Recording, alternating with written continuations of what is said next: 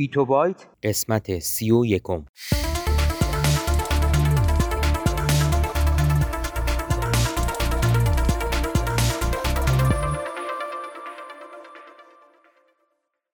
صدای ما را از آسمان نمای گنبد مینا در منطقه فرهنگی گردشگری عباس آباد تهران میشنوید.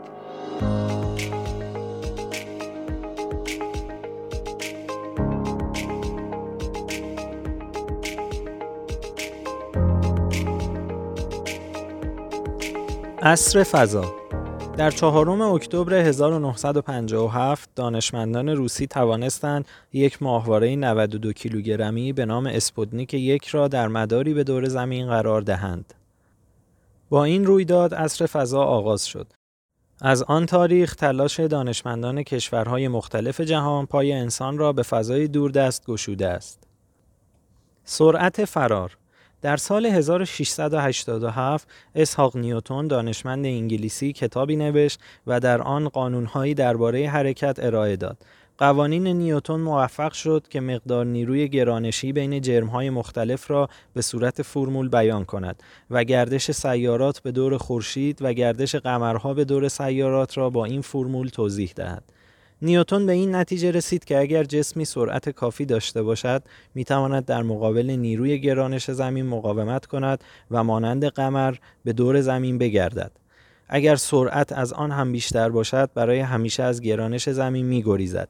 این سرعت سرعت فرار نامیده می شود که 11 و دو دهم کیلومتر در ثانیه است و رسیدن به این سرعت زیاد با وسایلی که تا آن روزگار شناخته شده بود ممکن نبود نویسندگان داستانهای علمی تخیلی توپهای بزرگی مجسم می‌کردند که گردونه های سرنشیندار به فضا پرتاب می‌کردند ولی این کار زیاد عاقلانه نبود.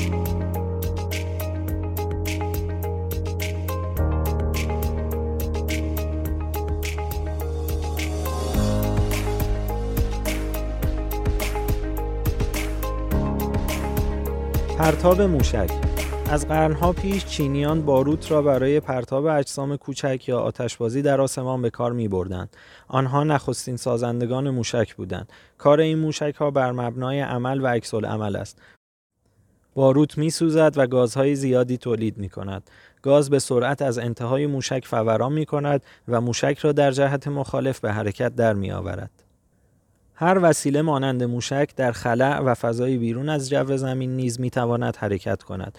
اما سالها طول کشید تا انسان به استفاده از موشک برای پرواز فضایی فکر کند. تا 900 سال همه موشک ها مانند موشک آتشبازی کار می‌کردند. فقط در قرن بیستم بود که پرتاب آنها به فضا ممکن شد. موشک های اولیه موشک های اولیه که شبیه موشک های آتشبازی بودند در حدود هزار سال پیش در چین ساخته می شدند. در سال 1903 از موشک های کانکریو در جنگ استفاده می شد. در این زمان یک دانشمند روسی چنین اعلام کرد که موشک های دارای سوخت مایع می توانند به فضا برسند. در خلال دهه 1920 افراد علاقمند شروع به ساخت چنان موشکهایی کردند. در سال 1926 دانشمند آمریکایی رابرت گودارد اولین پرتاب موفق را انجام داد. در دهه 1930 ارتش آلمان با به خدمت گرفتن گروه های موشکساز موشک ویدو را طراحی کرده و به آسمان پرتاب نمود. موشک های پیشرفته چندین سال بعد قبل از جنگ جهانی دوم هرمان اوبرت و ورنو فون براون در آلمان به ساختن موشک های بزرگ پرداختند. این موشک ها که مواد منفجره حمل می کردند در جنگ مورد استفاده قرار می گرفتند. بعد از پایان جنگ استفاده از موشک برای کاوش های علمی نیز شروع شد. پیشرفت های دیگری مانند ساختن آلیاژ های مقاوم، دستیابی به سوخت مناسب، ساختن کامپیوترها و ابزارهای دقیق سبب شد که موشکهای بهتری ساخته شود. این موشک ها نخست برای کاوش جو زمین و اندازهگیری دما، رطوبت و تابش های خورشید در طبقات مختلف جو به کار گرفته می شدند.